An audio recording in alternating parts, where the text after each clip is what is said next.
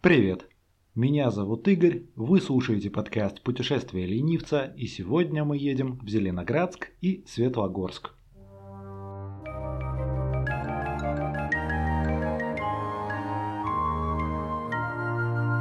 Путешествие ленивца. Третий сезон. Ленивая Европа. Эпизод 8. Балтийская ривьера.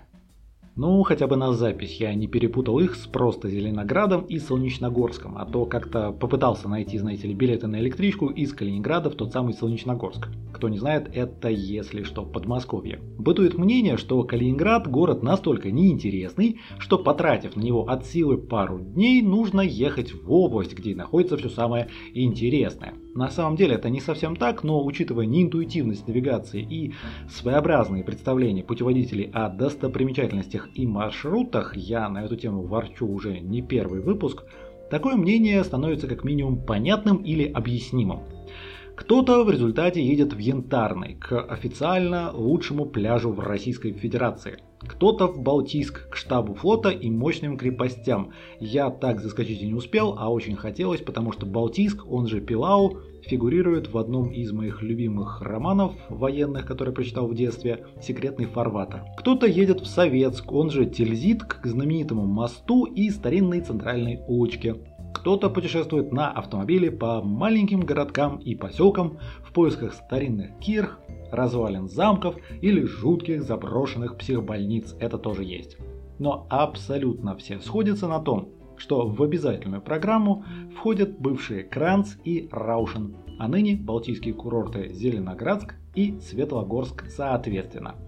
Все, включая РЖД, что аккуратно подводит нас к рубрике «Как добраться?». Мама, мама, я научился делать сегвеи! Ну или русским языком логичные и понятные переходы между рубриками. Пардон, радость. Добраться до Светлогорска и Зеленоградска действительно максимально просто. Если в условный Советск уходит один единственный поезд в день, да еще и невероятно неудобный для туристов в 6 вечера, то к Балтике электрички бегают раз в час или два, причем в большинстве своем новые ласточки, знакомые каждому под москвичу. Поезда уходят с двух городских вокзалов. Калининград Южный и Калининград в Волгодале Северный. Оба появились в довоенном Кёнигсберге в рамках масштабной кампании по модернизации железных дорог. Южный пассажирский – это главный вокзал города, поэтому он больше и гораздо более шумный, что в эпоху пандемии для такого паранойка, как я, не самый лучший вариант. Мы жили в районе Ленинского проспекта, поэтому Северный был гораздо ближе. Его старое здание ныне использует некий деловой центр или что-то там такое, а сама станция по сути состоит из небольшого такого ангарчика и длинных перронов для электричек. Поезда дальнего следования здесь не останавливаются. Зато нижняя платформа может по праву считаться одной из самых живописных в России. Тут и жарова тоннеля, проходящего под центром города, и крутой зеленый склон, и мощная кирпичная стена, и убегающие вдаль рельсы.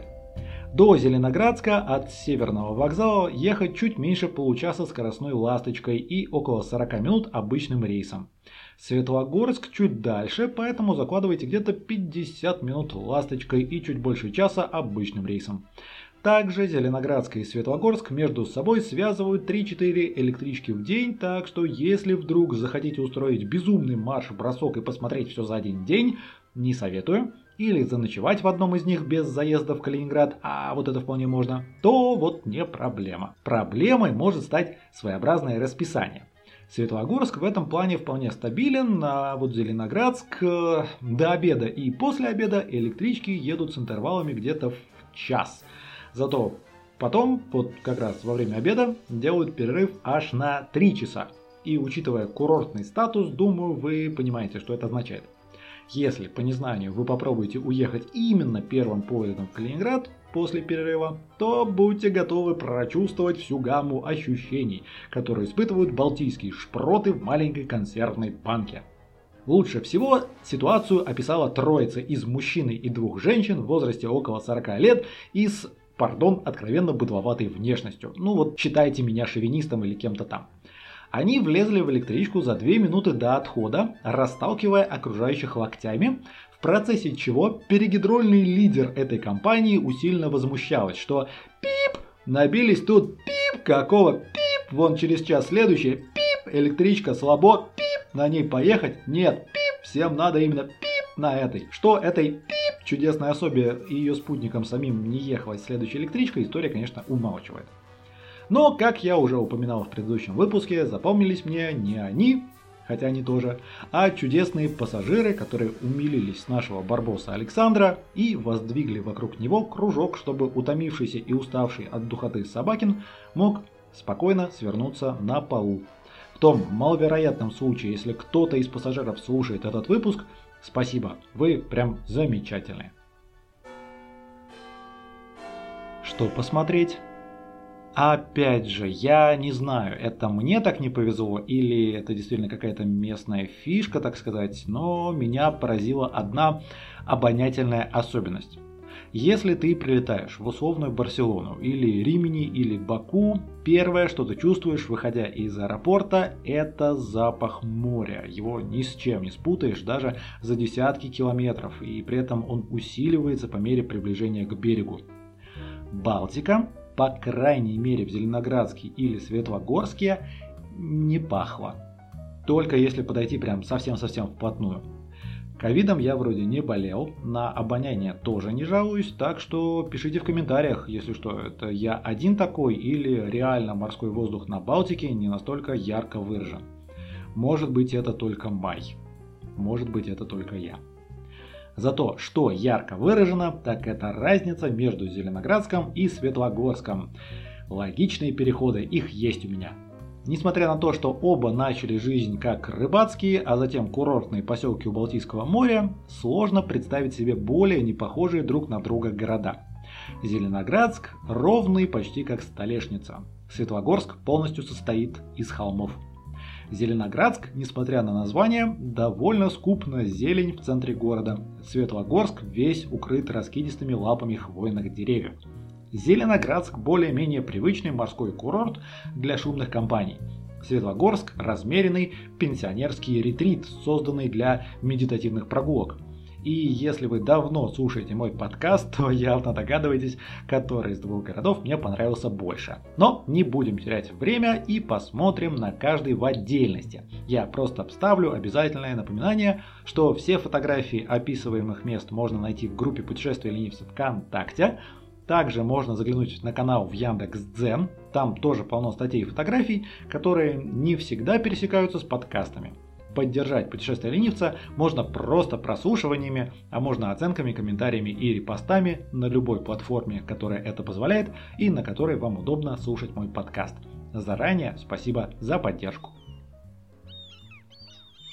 Зеленоградск. Самая милая антиутопия. На длинном-длинном курортном променаде вдоль моря в Зеленоградске развешаны громкоговорители – Логично было бы предположить, что из них несется некая легкая южная музыка, создающая атмосферу расслабленности и отдыха. Но раз в час преувеличенно доброжелательные и радостные голоса мужчины и женщины объявляют. «Ты хочешь ездить по хорошим дорогам? Заплати налоги, твое время вышло!» Или «Собак можно выгуливать в лесах на пустырях, подальше от людей. Или мое любимое. В Зеленоградске работает около сотни камер по всему городу, поэтому вы можете чувствовать себя в полной безопасности. Ни один злоумышленник не уйдет от наказания. Если бы в мире Оруэлла, помимо всеобщей серости и дешевых сигарет, были еще и курорты, то выглядели бы они как-то так – по крайней мере, искусственно жизнерадостные дикторы, которых условно хочется назвать большой брат и большая сестра, раз в час активно пытаются создать опрессивно-тоталитарную атмосферу, от которой курортная шаверма застревает в горле. Это я предполагаю. Шаурма как-то не мое блюдо.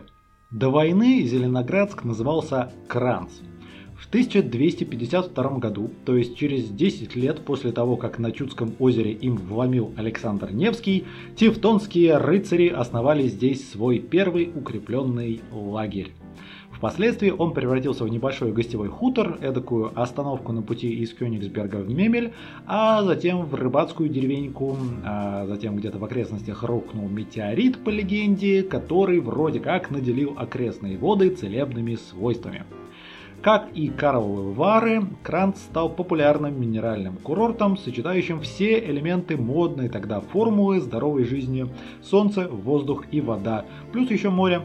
Учитывая, что на протяжении почти всего 19 века Россия и Пруссия, Германия вполне себе дружили между собой, сюда регулярно катался верхний эшелон имперского среднего класса, слишком крутой для Кисловодска и слишком бедный для Ниццы. На одном из зданий в центре города, например, есть табличка, уведомляющая, что в этом отеле останавливался Петр Столыпин. Сейчас почти 8 веков истории и статус имперского курорта в Зеленоградске опознать довольно сложно. Скорее, это такой классический приморский городок, напоминающий одновременно Анапу, Кипр и Коста-Браво куча ресторанчиков вдоль моря, сувенирка, отели, гостевые дома. Очевидно, осознавая отсутствие собственного узнаваемого лица, зеленоградские власти объявили его городом котиков о чем не устанут напоминать вам абсолютно все телепрограммы о котиках, выпуски travel шоу на YouTube о котиках и рекламные проспекты, там тоже есть котики. Улицы города не отстают. Они сплошняком разрисованы граффити с усатыми полосатыми, причем стиль варьируется от фотореалистичного до авангардного. В городе есть кошачий музей Мурариум в бывшей водонапорной башне, скульптуры с котами, кошачий светофор, кошачий инспектор, ответственный за покорм и почес, официально выделенный кошачий уголок и автомат по продаже кошачьей еды. Даже странно, что в результате мы видели в городе гораздо больше собак, чем, собственно, котов. Ну и по своему количеству здешние проигрывают все-таки плесу. Но это я ворчу, а так любителям котиков в Зеленоградск стоит съездить обязательно. Главная улица центра – пешеходный курортный проспект, который может похвастаться самой интересной архитектурой – в начале 20 века на 2500 жителей в Кранце было 29 отелей и самые роскошные как раз стояли здесь. Многие из них даже сохранили свое предназначение. Первые этажи отданы под сувенирные магазины и кафе. Здесь же расположен самый популярный и распиаренный ресторан Почтамт в здании бывшей почты, естественно, куда выстраивается живая очередь. Есть мы здесь, поэтому, собственно, и не стали. Зато могу порекомендовать отменную кофейнку Лонгберри Кофе, притулившуюся во дворике слева от почтамта. В общем и целом, курортный проспект абсолютно классическая пешеходная улица приморского города со всеми ожидаемыми плюсами и минусами. С другой стороны, понятно, почему туристы так воодушевляются. В Калининграде такого не осталось, ну или как минимум не используется в туристических целях. Аналогичная ситуация с Приморским променадом. Чего вы ждете от длинного пешеходного участка вдоль пляжа? Помимо громкоговорителей с агитацией, конечно. Десятки кафешек различной степени качества, лавочки, зонтички, лестницы к морю, уходящие вдаль прогулочные пирсы, толпы отдыхающих, виды на бескрайнюю водную гладь, первая линия отелей – все опять же стабильно и не обманывает ожиданий а вот следы именно немецкого курорта 19 века прячутся чуть лучше. Если тусоваться у моря, то можно их вообще особо не заметить. Симпатичный уголок есть вокруг Московской, Саратовской и Октябрьской улиц. Это как раз где Мурариум, бывшая Кирха и пара бывших пансионов. Если пошататься по переулочкам, разбегающимся от главных улиц, тоже можно увидеть следы старины, тем более что в момент визита главные улицы были забиты автотранспортом. Другое дело, что результаты не особо интересны. Зеленоградск в первую очередь курорт и только во вторую исторический городок. Хотя местный краеведческий музей интересен что внешне, потому что это очаровательный особнячок в юген-стиле, что по своей коллекции. Недалеко от музея я как раз рекомендую пообедать. На улице Пушкина прячется маленький на 6, по-моему, где-то столиков отельный ресторанчик Брецель. И вот его я всецело и всем сердцем советую. Шикарная немецкая кухня. Маленький уютный зал. Максимально приветливый персонал. И главное, нас приютили с собакой, которой в жаркий день даже поставили мисочку с водой. Все семейство, включая Барбоса, влюблено. Лучший шницель, который мне довелось съесть в 2021 году. Однозначно нежнейший, чуть-чуть похрустывающий, слов нет, чтобы описать всю прелесть данного блюда. Ну и еще всецело и всем сердцем тоже я могу рекомендовать Зеленоградский городской парк. Как и все виденные мною парки Калининградской области, он восхитителен. Пару лет назад он, как и курортный проспект, подвергся реновации, и я бы сказал, что пошла она на пользу. Баланс природы и комфортной среды соблюден. Хочешь, сиди на лавочке или лужайке, хочешь на берегу пруда, хочешь в кафе. А вот к парковым кафе с огромными окнами на всю стену, на фоне листвы и под кронами деревьев я всегда дышу неровно. Ну и прятаться там от жаркого солнца, которое иногда посещает Балтику, самое то. Итоговый вопрос. А стоит ли здесь останавливаться? Если вы желаете пляжного отдыха или планируете использовать Зеленоградск для путешествий по Курской косе, то однозначно да. Курская коса это тоже такой памятник природы и вообще уникальное место, но если у вас нет автомобиля и на самом деле нет особого желания, то вот как-то погулять и поездить там будет сложно. Если вас интересует именно старый город, то останавливаться, конечно, не стоит. Все интересные места Зеленоградска можно посмотреть за один день, приехав утром и уехав под вечер. Из двух описываемых в этом выпуске городов, лично мне он показался куда менее интересным, хотя с погодой повезло куда больше. Но ключевое слово здесь «лично». Никому это мнение не навязываю, и демократичный пляжный Зеленоградск вполне может утолить все ваши отпускные потребности. А мы едем дальше. Светлогорск. Шум моря. Как утверждает Google переводчик, Раушен в переводе с немецкого, а именно так назывался Светлогорск до войны, это шорох, шум, шепот. Такое название появилось из-за ненавязчивого шороха морских волн, набегающих на песчаный берег, что уже как бы намекает на здешнюю тишину и спокойствие. В городе две станции – Светлогорск-1 и Светлогорск-2. Хотите оказаться сразу в центре, езжайте до номера 2. Если интересна прогулка по окрестностям, ваш выбор номер один. Только учтите, что далеко не все поезда делают здесь остановку. Отсюда до озера Тихого, лежащего на южной границе старого города, идти где-то километр по узкой брусчатой дороге, крайне живописной между сосен, бывших вилл и пансионатов и лесистых холмов. Как вы понимаете, сложно представить более разительный контраст с Зеленоградском. Светлогорск-Раушен не просто зеленый город – это город, стоящий в лесу, в результате чего извилистые улочки напоминают сказочные тропинки. Настолько живописных лесных уголков мне прежде видеть не приходилось, а попутешествовал я достаточно. Если в Зеленоградске главные достопримечательности располагались вдоль курортного проспекта, то Светлогорск это такая одна огромная достопримечательность. 1945 взять город удалось за один день, поэтому его застройка уцелела полностью. А уж какая это застройка! Почти каждое здание в центре города было некогда либо пансионом, либо чьей-то виллой, соответственно. Почти каждое здание уникально и красиво по-своему. Здесь нет квартальной застройки. Каждый дом стоит посреди своего обширного сада – Представьте себе город-санаторий, город под крышей, только крышей в данном случае выступают раскидистые лапы сосен. Город, где в пасмурную погоду на улицах чувствуется леденящее дыхание не моря даже, леса. Город, где просто на улицах растут колокольчики. Атмосфера здесь тоже здорово отличается. Было бы странно, если бы это было не так. Светлогорск считается несколько пенсионерским курортом. Как пример, в Зеленоградске есть музей котиков, а здесь концерты органной музыки в бывшей капелле. При этом денег вбухано чуть ли не больше, и от гостей ожидается похоже то же самое. Символ сытости – огромный модерновый центр Янтарь Холл и типа хай-тек лифт на променад. Плюс в том, что эти вещи можно легко игнорировать и даже на самом деле ни разу не увидеть во время прогулки. О достопримечательностях старого Раушина рассказывать сложно. В смысле, если 85% застройки города являются памятниками архитектуры, то как выделить что-то одно? Большинство открыток из Светлогорска изображают увитую плющом водонапорную башню, и она действительно великолепна. Чудесен уже упоминавшийся органный зал Макаровых в бывшей капелле.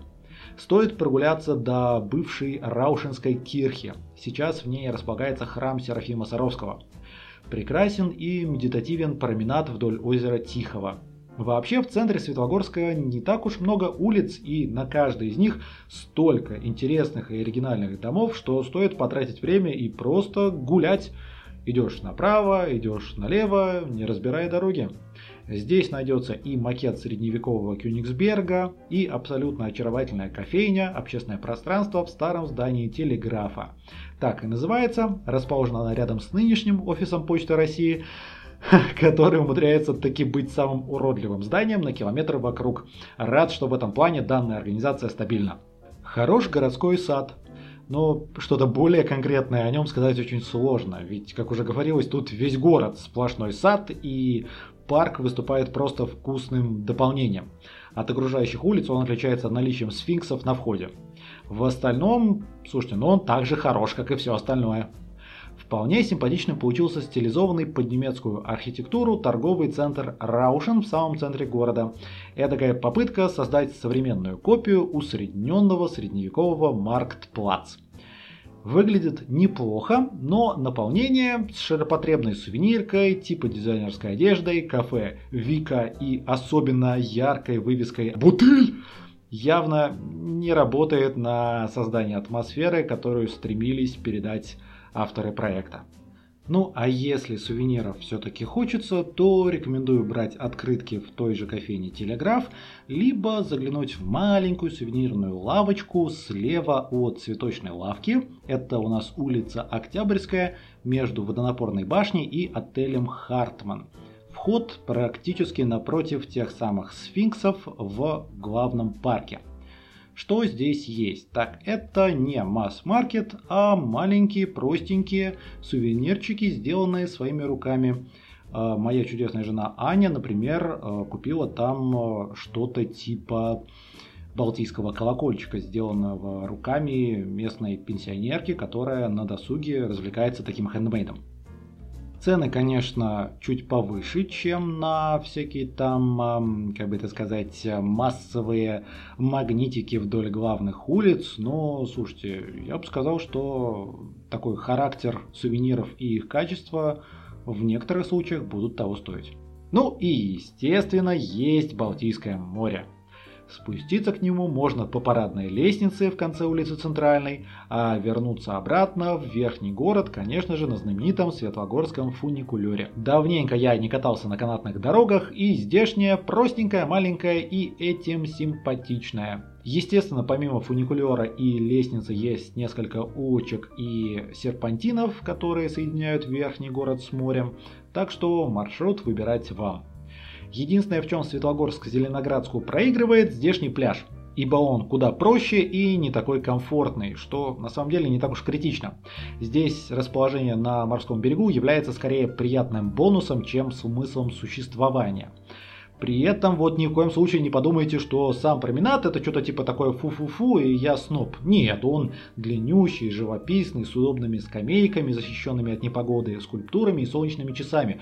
Отличный, красивый, вот, э, да, правда, только заведение. Я поторопился. То есть я опять вру, и пляж это не единственное слабое место. За гастрономию Светогорске отдуваются исключительно ресторан высокой балтийской кухни «Локал» с каким-то жутко популярным и жутко понтовым шеф-поваром и прибрежный дом рыбака. Большинство же остальных заведений общепита такое ощущение, что не вышли из поздних 90-х и ранних 2000-х. Где-то завышены цены, где-то хромает качество, где-то уют. К счастью, на Светлогорск распространяется действие сети Croissant Family, которое я успел пропеть скромные дифирамбы в прошлом выпуске.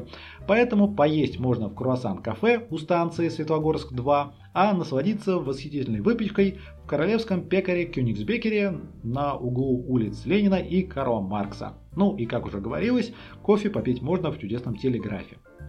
И снова попробуем ответить на вопрос. Стоит ли задерживаться на этот раз в Светлогорске? Я бы сказал, что стоит. В плане архитектуры и прогулочного потенциала он в разы интереснее Зеленоградска, да и в Калининграде я такой красоты не видел, Возможно, опять же, что-то пропустил. У него есть свой пригород, Отрадное, в котором тоже полно изящных вилл, хотя и сохранились они гораздо хуже, чем в центре.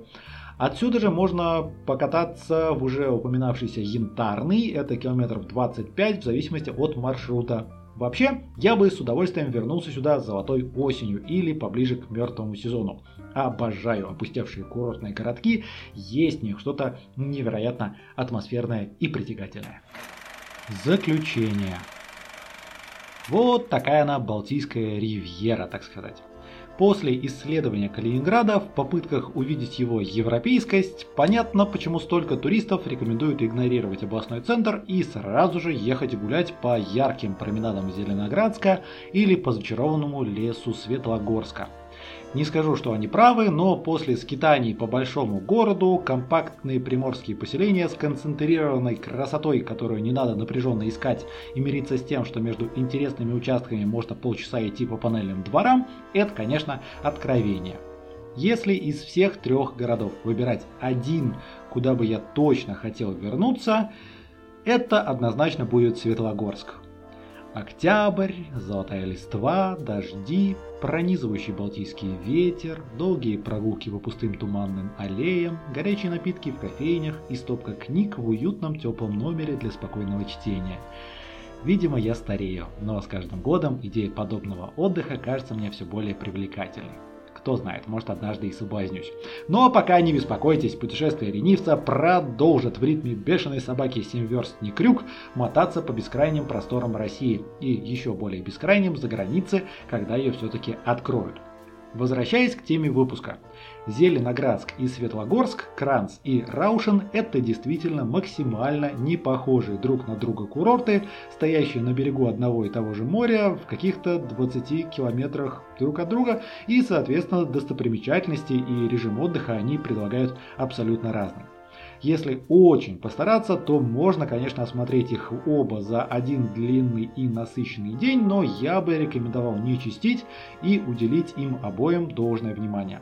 Они того стоят, каждый по-своему, и, как мне кажется, хотя бы один из них имеет шансы понравиться лично вам. В завершении выпуска должен сделать важное объявление. Мы с вами уже 5 эпизодов провели в Праге и Чехии, а затем еще 3 в Калининградской области, бывшей Пруссии. То есть мы вот ни разу не удалились от Восточной и Центральной Европы.